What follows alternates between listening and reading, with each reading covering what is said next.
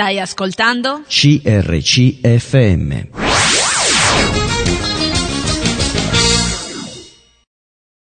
Ben ritrovati, eccoci insieme. Ciao Rosalba. Ciao Maria. Siamo alla seconda puntata, perché con me con una non si fa niente.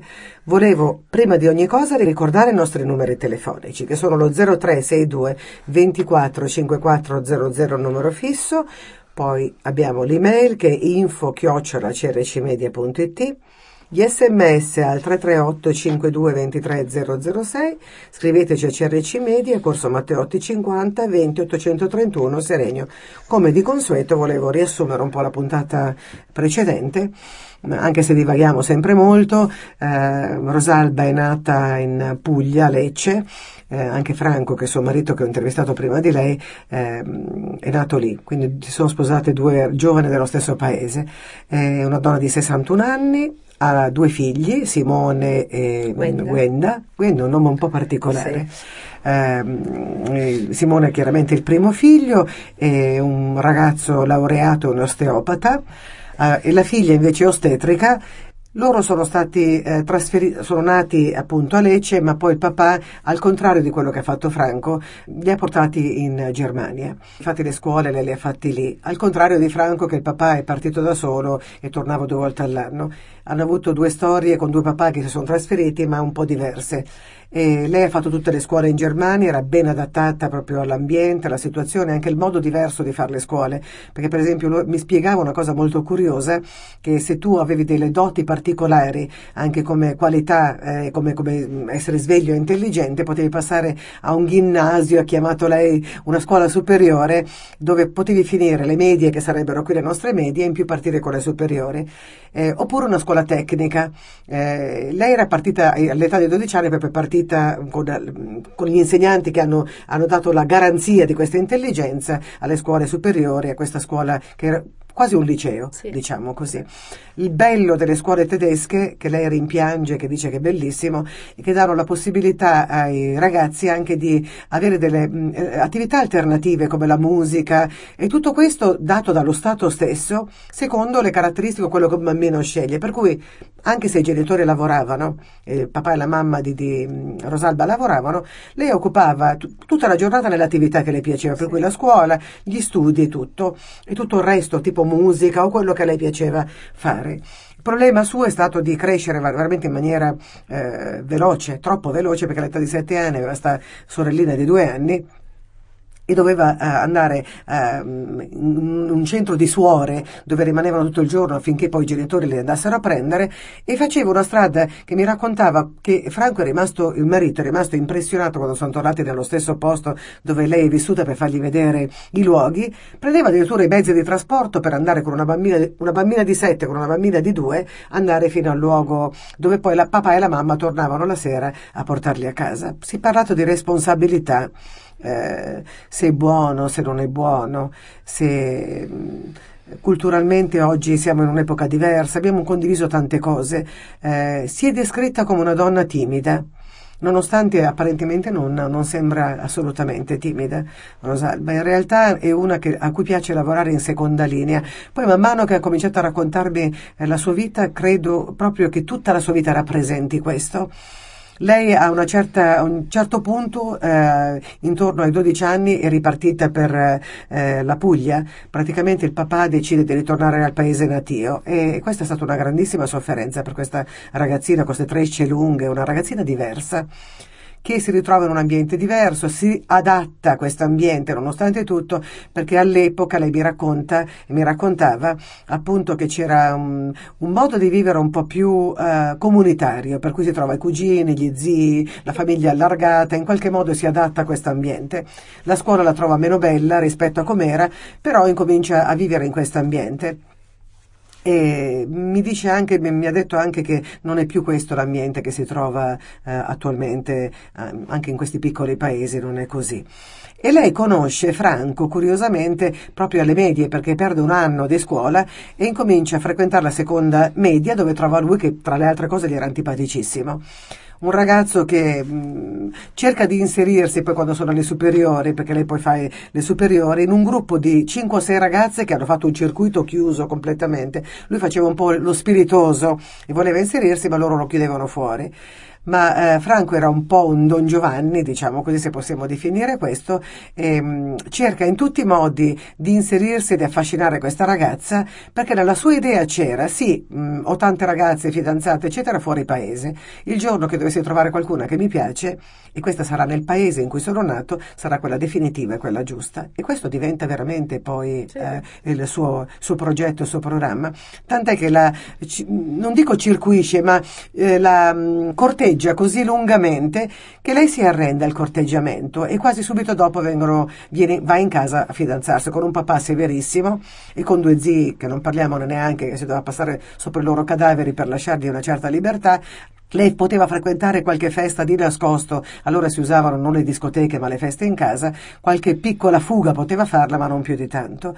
E questo giovane, questo attuale marito, perché ne ha avuto grazie a Dio uno solo, solo uno, è innamorato, si definisce innamorato, ha fatto tutto una morale eccetera di innamoramento di questa donna fantastica, che lui ritiene fantastica. Eh, si fidanzano e fa una cosa seria, quindi il papà lo avvisa: guarda che tu da questa casa se entri non esci più. E, e si sposano. Nel giro di poco tempo eh, loro si trasferiscono a Modena, eh, quindi a Modena, in un paesino, provincia di Modena. Eh, lei rimane subito incinta del primo figlio, che è Simone. E, però per partorire, siccome era da sola, eh, giovane, ventitré anni, insomma, parte e va eh, nel suo paese per riuscire a partorire questo ragazzo, con l'aiuto magari della mamma e de, del papà, insomma, per non essere sola. E in questo frattempo rimane invece eh, in questo in paese rimane Franco, e straordinariamente succede che eh, mentre lui rimane solo in questo, in questo in casa eccetera, aspettando la moglie che partorisca e torni su col bambino, eh, vede dalla finestra una famiglia che si trasferisce al piano superiore, che guardano queste case e incomincia a vedere questo trasferimento, questo, questo, questi imballi che arrivano, questa gente che arriva. È una famiglia cordiale di stranieri, però gli fanno conoscere Gesù, perché lui non è altro che un pastore evangelico. E nel frattempo chiama la moglie, che finisce gli ultimi tempi di gravidanza eh, in Puglia, e racconta di questa nuova esperienza che ha fatto, che a un certo punto si è trovato eh, guidato a conoscere il Signore, inginocchiato, sente questo vento, questa trasformazione dentro, con una relazione personale con Gesù. Le parla a distanza, tanto che poi lei partorisce col bambino, ritorna a Modena, ritorna a Modena, e questa famiglia rimane anche lei di questa famiglia incantata, perché le prime cose che fanno sono di portare giù del pane fatto in casa, della marmellata, dei, dei dolci, e cominciano piano piano a farsi conoscere. Lei rimane stupita di sentire la parola pastore per la prima volta, perché era una cattolica non praticante, però pastore per lei era il pastore delle, di pecore, invece viene a sapere che è un pastore che pastura proprio una gregge spirituale. E piano piano anche lei incomincia ad aprire il cuore, vedendo questa famiglia piena d'amore, di unità, questa famiglia dove regna un ordine, una precisione, eh, una disponibilità, una luce, e, e accetta il Signore Gesù anche lei.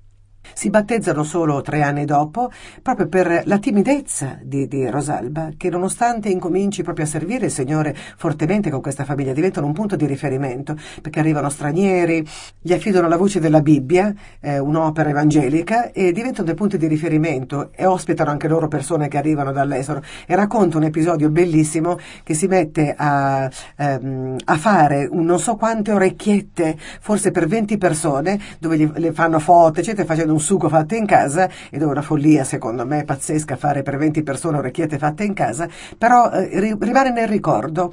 Questa coppia straniera americana, erano americani, sì.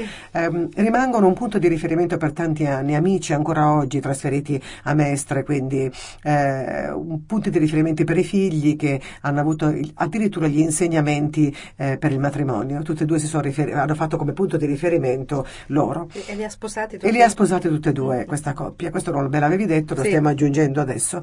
Quindi eravamo arrivati fin qui, si parlava del suo ruolo secondario rispetto a quello del marito, che a un certo punto prende delle decisioni e lei lo segue per fiducia eh, anche nella sua capacità di ascoltare la voce di Dio. Eravamo arrivati fin qui, mandiamo un brano musicale, ci troviamo dopo il brano, a tra poco. Stai ascoltando C R C F M.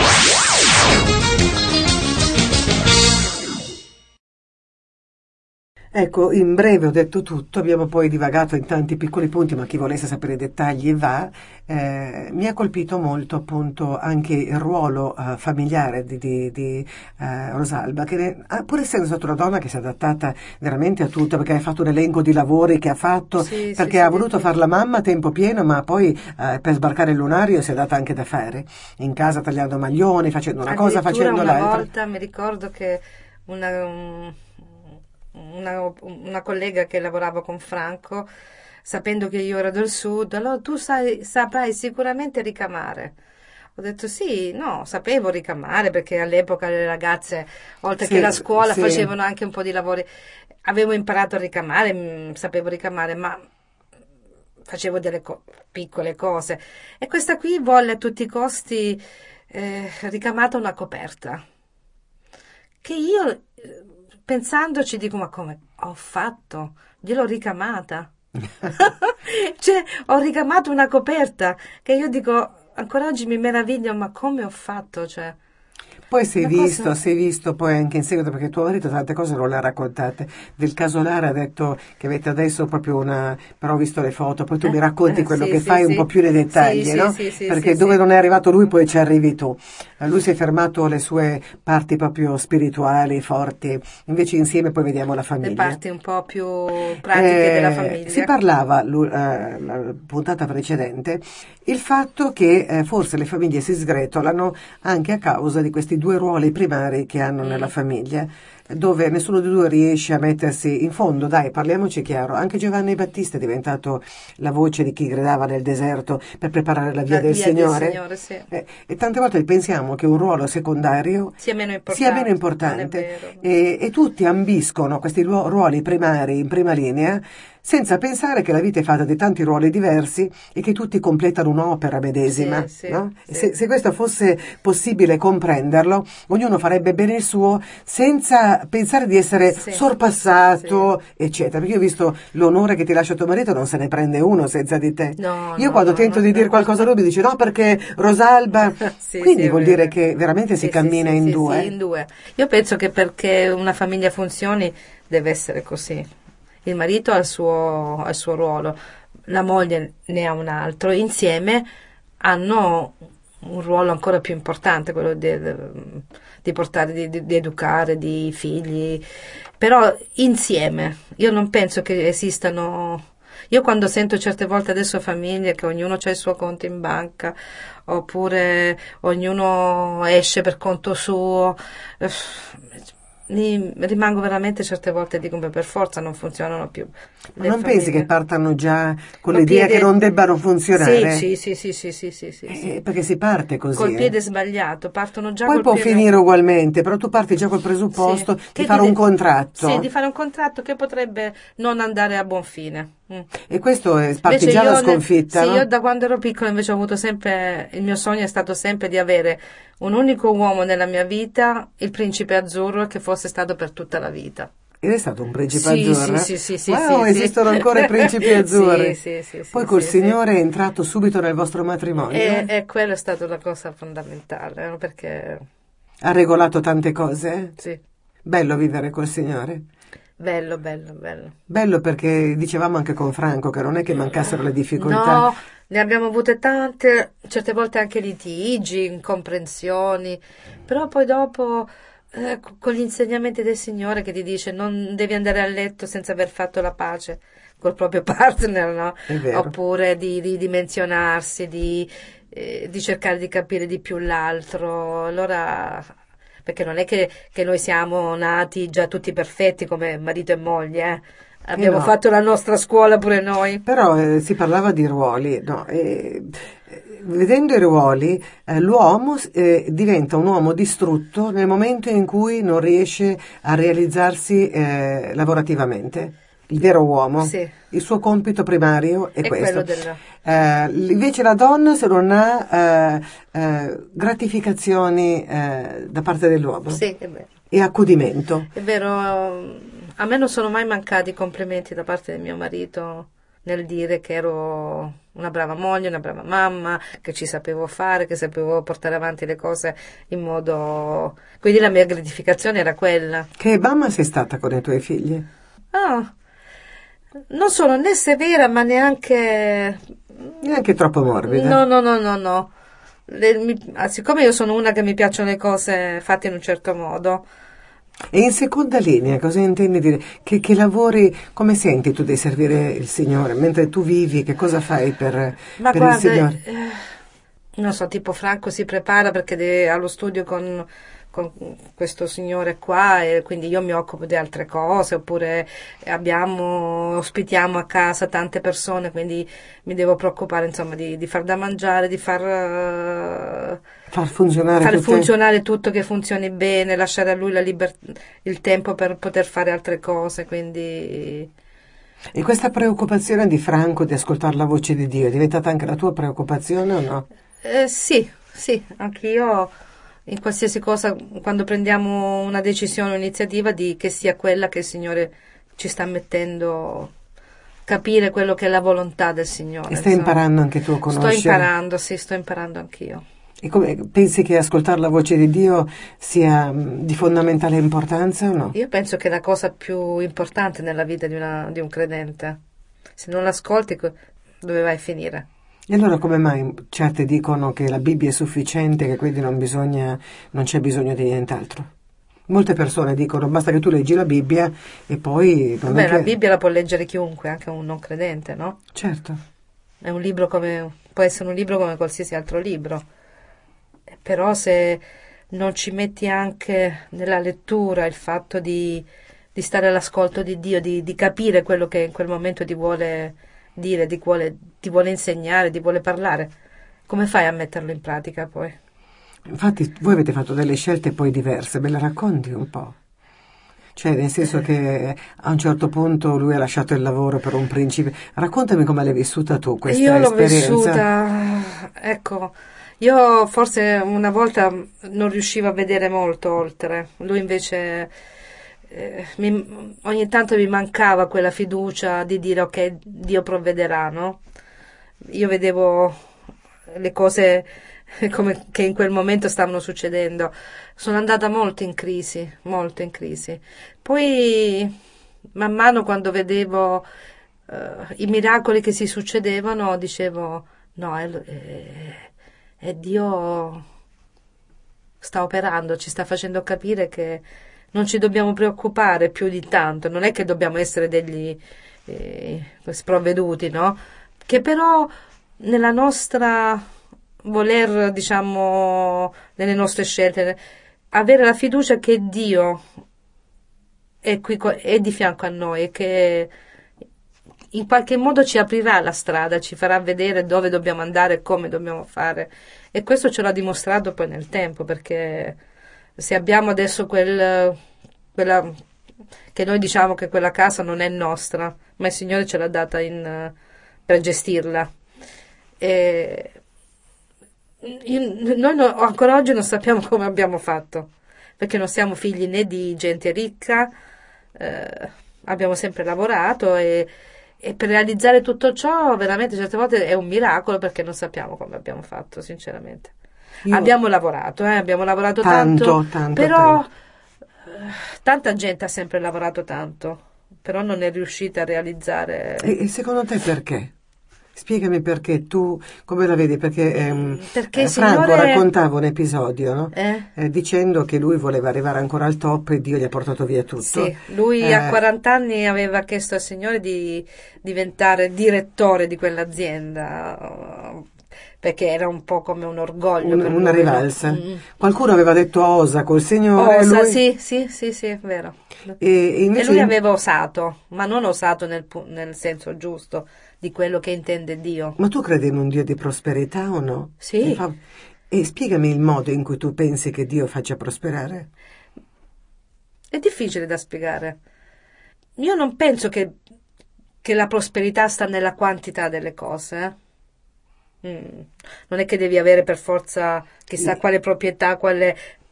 Prosperare, eh, per me, io intendo proprio prosperare di andare avanti nella vita con quello che il Signore ti dà, la ricchezza della famiglia, la ricchezza della, della propria anima. Per me è quello la prosperità, non tanto il uh, ave, appa, avere appartamenti, palazzi. O... Che poi, che poi ti ha dato anche un, una, un potere bellissimo a te. Ti dico, Maria, io non so come, come abbiamo fatto, il Signore ce l'ha veramente dato. E noi lo mettiamo al servizio del Signore nel senso di che ci... perché desideravamo avere qualcosa di grande per poter ospitare sempre tanta gente, perché a noi piace ospitare. Dopo parleremo del taglio che ha dato Dio alla vita di, di tuo marito, che non ha accettato il compromesso, e voglio sentire come l'hai vissuto tu. Mandiamo un brano musicale e ci troviamo dopo. Stai ascoltando C R C F M.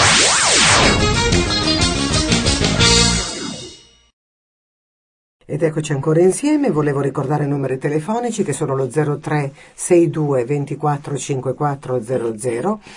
Se volete scriverci un'email info chiocciola c r c media punto i t, un sms al tre tre otto cinque due due tre zero zero sei e scriveteci a C R C Media, Corso Matteotti cinquanta, venti ottocentotrentuno, Seregno.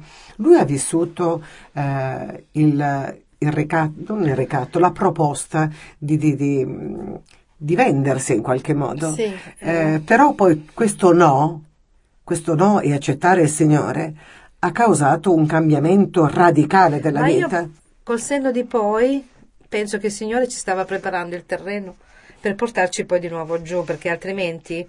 Io sono convinta che se non ci fosse stato questo episodio, lui avrebbe lavorato lì, un bel posto di lavoro, io nel frattempo lavoravo in ospedale, anche io un bel posto di lavoro, i figli studiavano, non ci sarebbe stato il ritorno, il ritorno giù. Il ritorno giù penso che il Signore l'ha preparato proprio in questo modo, nel senso perdita di lavoro, inventarsi un nuovo lavoro, portare questo lavoro giù, provare a vedere come andava giù, e mentre andava giù vedeva che questo lavoro andava, il Signore gli metteva poi nel, nel cuore, ah, perché vedendo come vivevano, cioè ci eravamo resi conto di questa povertà di, di, di spirito che c'era giù, e allora il Signore ci metteva, ma che bello sarebbe se noi potessimo parlare del Signore giù, allora, e, e quindi è stato tutto un... Però il Signore penso che aveva preparato tutto questo, no? Però, però qualcuno che, che abbia una visione ci vuole. Eh, non hai notato tu che per portare avanti un'opera di Dio eh, ci deve essere qualcuno che ha la visione dell'opera di Dio? Che si lanci, no? Sì, sì, sì. sì, sì. Eh, qui, ma tu come hai vissuto poi un posto di lavoro ben remunerato che lui ti arriva a casa una sera dicendo io mi sono licenziato? Perché non ho potuto accettare questo? No, io non lavoravo ancora in ospedale. No, no, ma lui è arrivato a casa una sera, sì, però sì, a dirti sì, io questo. Mi sono arrabbiata. Eh, è questo che ti voglio dire. Io mi sono arrabbiata perché non accettavo, ero arrabbiata contro questo uomo qua che aveva messo, diciamo, in difficoltà mio marito. Eh, avevo, ero arrabbiata, anche qualche volta mi ero arrabbiata col Signore perché dico, Signore, ma perché stai permettendo tutto questo? Perché? E che risposte avevi? All'epoca non, lo, non penso che non avevo risposte ben precise. Ero molto confusa, molto combattuta. Combattuta. Poi io sono poi una persona che sono, come dicevi tu, molto agisco d'impeto, no? Poi dopo con la mia razionalità incomincio poi a, a ragionarci su e poi mi comincio a convincere, no, ma forse è così, forse è colì, forse è colì, e quindi poi mi... Però, dis- però vedere, vedere, vedere distruggere tutta una vita, una lì vita. È stata una vita distrutta. Sì, sì, sì. Eh? sì, sì, sì, eh, sì proprio sì. Di dire ricominciare da zero. E non, Era, anche... È stato umiliato anche Franco, perché, come posso dirti, perché poi chi ti circonda non è sempre a questa sensibilità di capire quello che stai passando, no? C'è chi ci ha dato una mano, chi ci ha aiutato, però c'è che anche chi... Non, anzi, forse anche gioito del fatto di, di vedere che magari un uomo, una persona che aveva successo, successo no? Sì, perché lui nel lavoro ha avuto sempre successo, perché poi è stato un uomo che si è impegnato sempre tantissimo, ha dato il massimo sempre di se stesso, non è stato un lavativo o che, anzi, ha dato di più di quello che, che ha ricevuto. E, e quindi... E, E io ero molto arrabbiata perché dico, non è possibile, perché delle persone così certe volte eh, più disoneste sono e più nel mondo hanno poi... Mi sembra il Salmo settantatré. Hanno successo, hanno, vanno avanti, di, vanno a ricoprire, ricoprire gra, eh, cariche particolari, e uomini invece s- onesti, perché l'onestà non è che è, è, è, è di tutti, eh.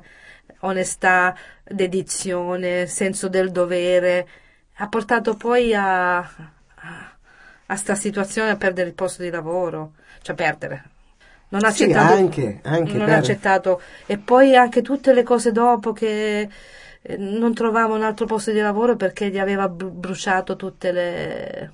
Ha pagato un prezzo ha molto alto. Ha pagato un prezzo alto, sì, un prezzo e alto. L'hai pagato anche tu? L'ho pagato anch'io, di conseguenza. Però tu non hai... Non hai tratto niente da questo. Eh, io ho visto nella mia esperienza, non so se l'hai vista anche tu, che dove noi riponiamo la massima fiducia, eh, tendenzialmente Dio lo, lo abbatte. Sì. L'hai sì. notato? Io ho sempre questo? avuto molta fiducia che dovevamo essere noi, eh? Con la nostra bravura, con la nostra capacità a fare della nostra vita qualcosa di... no? E poi il Signore ci ha messo proprio... Mi è piaciuta la frase che hai detto prima, che hai detto ci ha dato questa casa, eh, ma so che ce l'ha data in prestito per farne quello che lui vuole. Sì, sì, sì, sì. Io mi sto appellando a questo, l'hai detto prima di questo sì, discorso, sì, sì, ma sì. l'ho notato mentre tu lo dicevi, l'ho proprio colto, mm-hmm. perché in realtà in questi momenti in cui tu vedevi tutto crollare e ti sei arrabbiata, è venuto anche a crollare tutto il mondo ideale che una persona si è, si è creato. Sì. Sì, sì, sì. Prima di cedere veramente tutti i beni, ogni cosa al Signore. Ma io penso che poi io, ogni cosa che abbiamo non appartiene a noi, no? Ma l'ho cap- l'hai capito? Sì, io ho capito tempo. dopo. Io non, non, non ne faccio un, un vanto, un orgoglio quello de, di quella casa. Ecco, l'unico forse mi fa piacere quando le persone vengono e dicono: ma come, come la tenete bene? Come fate a tenerla così bene? Perché ci impegniamoci, però non è un vanto avere quella proprietà, perché non mi sento di essere chissà. Ma, sì, sì. Una volta è venuta una, una signora, una ragazza, una cliente di Franco, aveva già comprato un mobile ed era tornata. Questo prim, il primo mobile l'aveva comprato prima di trasferirci in quella casa lì. Non mi conosceva, poi è venuta, ci ha trovato, è venuta in quella casa che voleva un altro mobile, mi ha conosciuta e dopo qualche tempo mi fa: mamma mia, sai che quando io sono venuta la prima volta che ho visto quella casa ho detto mm, quella sarà una signo- di quelle signore che si danno arie, no? Eh, sai, certo. spesso eh, belle ville, poi trovi dentro belle signore tutte lussuose, no? Quindi quando mi ha visto a me, nella mia semplicità, nella mia... ha detto: mi aspettavo una di quelle signore con la puzza sotto il naso, invece tu sei tu sei semplice, sei così. Dico, ah, io sono così, non... averlo quella casa o non averla, cioè non è che mi cambia il mio Ma modo. Non, pe- non pensi che tu sia arrivata a questo, e anche Franco, eh, per il crollo di, tu- di tutte le cose che pensavate di avere, che automaticamente sono state in qualche modo disintegrate? Non pensi che sia una scuola anche che Dio dà? Ma io penso che tutte, come dicevo anche nella preghiera, che tutte le difficoltà e le prove che il Signore ci mette davanti, è che ci vuole insegnare qualcosa anche da quello, dalle difficoltà, delle prove.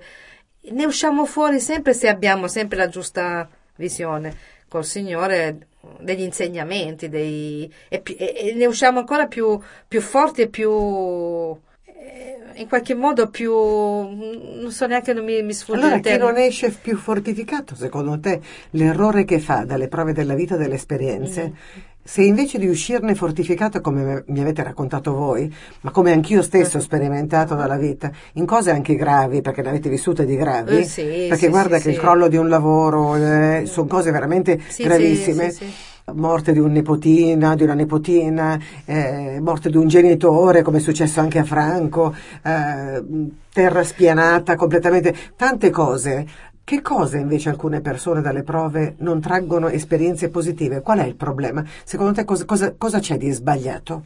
Cosa c'è di sbagliato?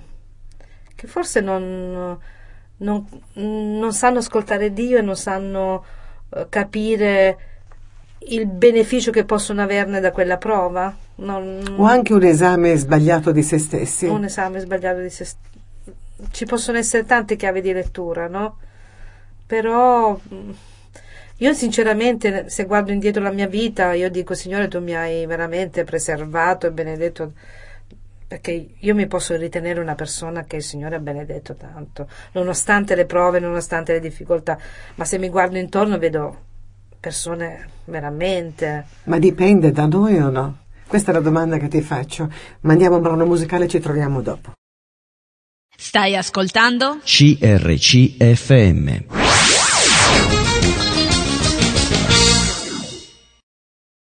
Eccoci insieme. Da una parte tu hai detto che tutta la vita mh, che noi viviamo, le cose che abbiamo, mh, non è detto che dobbiamo costruircele noi, e anzi, quando tu riponi fiducia che dipende esclusivamente da noi, è la volta buona. Perché il Signore ti, ti, ti, ti toglie quel, quella, quelle, que- quelle dall'altra sicurezze. Parte però eh, l'ultima frase con la quale ci siamo lasciate prima del brano musicale è: ma quanto dipende da noi? Invece eh, il fatto che le cose funzionino o no, secondo te la giusta misura tra Dio e quello che facciamo noi qual è?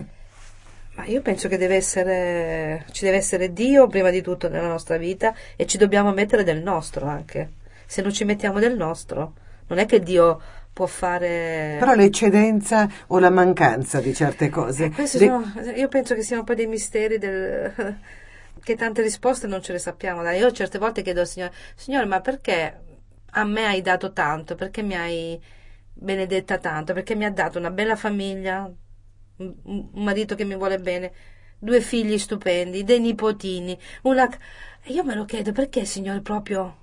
Io me lo chiedo. Sì, però come hai superato tu quando... Un'altra come avrebbe reagito davanti a un marito che era alle stelle e poi va a finire alle stalle? Non lo so. Eh, Questo è il discorso. Eh, eh. Oppure come avrebbe reagito una persona davanti a tanti tra- trasferimenti di casa, come l'avrebbe vissuta? Oppure come avrebbe vissuto una persona la morte di un nipote, vedere una figlia soffrire come hai visto soffrire tu tua figlia? Questo è, è il concetto di fondo. Sì. E, e sentir dire a te che in fondo sei stata privilegiata, ci possono essere anche persone che con un niente si sentono uh, frustrate. Sì, sì, questo è vero, questo è vero.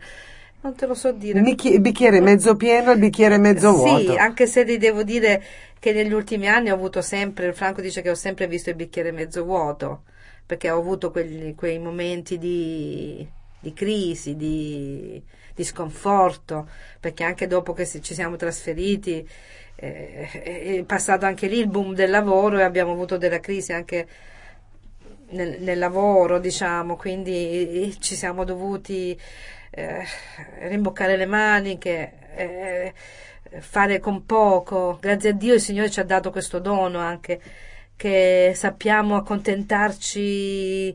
Io dico sempre che per me la crisi non esiste, perché faccio a meno di tante cose, quindi sto, sto a posto comunque. Certo. Non ho bisogno di, per forza, di comprarmi chissà quali vestiti, quale cosa, cioè c'è la crisi, ok, mi ridimensiono e faccio a meno di tante cose. Cosa abbiamo? Farina, impasto al pane. Cioè io Cosa... sì, sì. ti dico, col trasferimento giù ho imparato, poi avevo già queste qualità che mi piaceva cucinare, però con la materia prima che adesso mi ritrovo giù, io mi, inve- mi sono inventato poi anche un altro lavoro, quindi il piccolo bed and breakfast.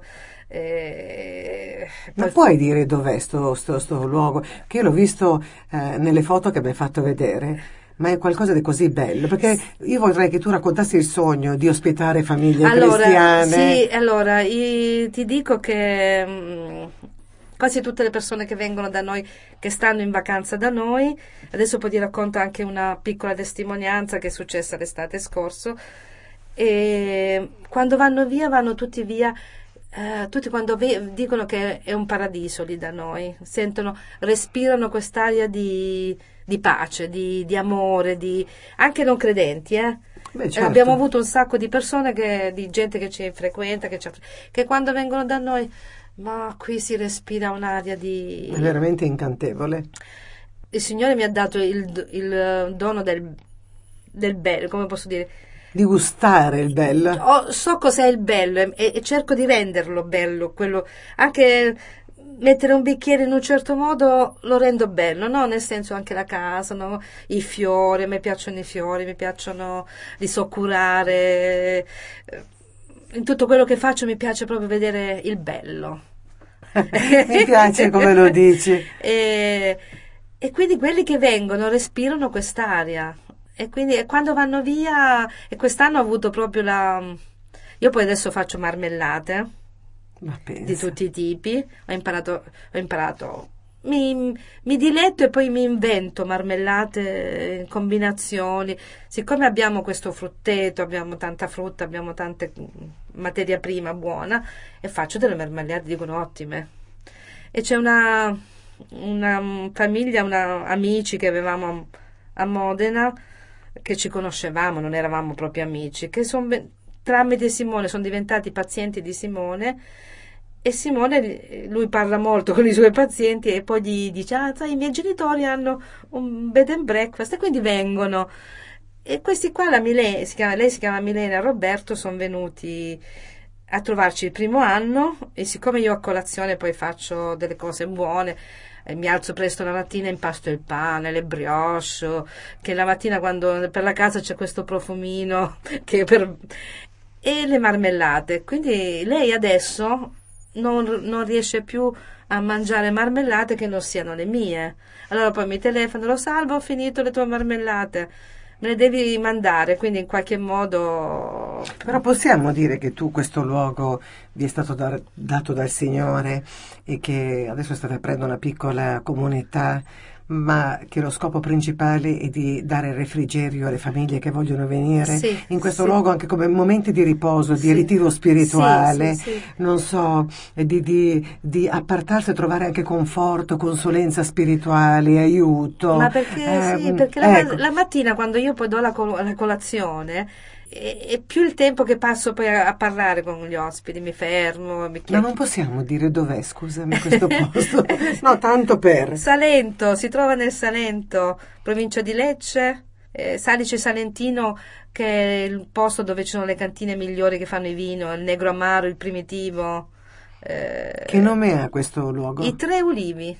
Si chiama... Ma c'è un sito internet? Sì, c'è il sito internet, che è www. I tre ulivi.gimdo con la J I M D O.com. Qui possono prenotare? Sì, possono... possono prenotare, mi telefono, e, la, e voglio raccontare questa piccola storia perché è qualcosa di veramente eccezionale. E sono arrivati, questa coppia mi ha, mi ha telefonato perché loro sono sempre pazienti di Simone, non credenti, e Federica e Andrea si chiamano. Eh, mi ha telefonato lei, eh, sono Federica, Simone mi ha parlato che avete così, volevo avere, ho visto già il sito, a me è piaciuto tanto, ma mi puoi dare ancora indicazioni? Allora, io quando poi parlo per telefono sono molto, eh, sono già amica, no? Sì. Quindi no, così faccio questo, oh, ma ma sai, guarda, io sono già incantata, eh, ne parlo con Andrea, poi ti telefono. Mi ha telefonato, voglio prenoto, voglio prenotare, veniamo. Sono arrivati, ci siamo conosciuti, e sono arrivati il primo giorno in un orario in cui dovevano mangiare. Io gli avevo indicato: guarda, andate lì che c'è una, una piccola rosticceria, potete prendervi da mangiare. Sono andati ed era chiuso. Sono tornati, abbiamo chi- è chiuso. Allora io ho detto, noi stavamo per mangiare, ho detto: sai che fate? Sedetevi con noi, mangiate con noi. Quello che c'è. E non li conosce, cioè c'era Simone, anche Margherita li conosceva. Si sono fermati e hanno mangiato con noi. Poi si sono sistemati, e poi erano diciassette, quanti giorni di vacanza hanno fatto? Due settimane, penso. Sì, due settimane. Due settimane. E quindi tutte le mattine mh, loro si sedevano, perché poi hanno questi piccoli appartamentini, hanno un porticato fuori, quindi possono fare colazione, che c'è il tavolo, le sedie, c'è il giardino di davanti, quindi è bellissimo come... E quindi io porto le col- la colazione fuori, gli porto tutto, gli faccio di tutto e di più, e poi mi fermo a parlare. E Federica, dopo qualche giorno, ha incominciato... non so perché, ha detto che ha sentito questo trasporto nei miei confronti e mi ha parlato della sua vita. Eh, erano arrivati lì che erano depressi, e proprio stavano malissimo, che poi mi ha raccontato il motivo per cui stava così male, perché il fratello con tre figli, la moglie, lo stava lasciando e lei stava vivendo questa situazione in modo proprio profondo, perché amava molto i suoi nipoti e, e quindi e, e così lei ha cominciato ad aprirsi e tutte le mattine abbiamo parlato, parlato e poi mi ha parlato anche del fatto che stavano cercando un figlio e non ne potevano avere, non stava arrivando, e allora abbiamo, ho detto a Federica, adesso noi preghiamo per te, per Che, che il Signore ti possa dare un figlio. E quindi è nato proprio, poi l'abbiamo invitati diverse volte a mangiare con noi, che quello non c'entra niente col bed and breakfast, perché era proprio d'amicizia. E, e noi usiamo fare così, che invitiamo a mangiare senza pagamento con noi, quindi e niente, e si sono talmente rilassati, stavano così, sono stati così bene. Quando sono partiti ho detto, guarda, era proprio la vacanza di cui avevamo bisogno. Allora, se qualcuno avesse voglia di una vacanza così, abbiamo dato le indicazioni. Sì. Io ti ringrazio tanto, abbiamo completato la vostra vita, magari chissà quante altre eventi. Però volevo dire giusto una sì, cosa. Dimmi. l'otto dicembre, che è il mio compleanno, sì. Io mi sono sentita con questa ragazza e lei mi fa, Rosalba, ti devo dare una notizia. E io non so perché ho capito subito che era rimasta incinta. Che bello! E l'ho detto, Federica, non... sei incinta? Sì. Ho detto, mamma mia, Federica, ma ti rendi conto che mi... Perché noi le abbiamo parlato del Signore durante questi... Il miracolo l'ha fatto Dio. E, e lei entusiasta, cioè proprio... Ho detto, vedi che, che il Signore ti ha fatto questo miracolo. E quindi volevo dire che questo lavoro che facciamo serve anche un... per un ritrovo spirituale, per, un ritrovo spi- per, per, per una per, cura d'anima. Perché abbiamo questo lavoro proprio perché vogliamo parlare del Signore attraverso questo lavoro. Ti ringrazio, Dio vi benedica, grazie a tutti gli ascoltatori. Abbiamo presentato una famiglia, una storia che si è unita tutti insieme, l'amore per il Signore e ancora due persone che crescono insieme, si amano e vogliono fare le cose per Dio. Eh, sono qui da Lecce, per cui torneranno alla loro patria, alla, alla loro casa. Realtà. Veramente voglio benedirvi. Grazie. Grazie di tutto, un abbraccio agli ascoltatori, settimana prossima, un bacio da me, Maria, e... Grazie anche a voi, sono Rosalba, una, un bacio a tutti. Ciao.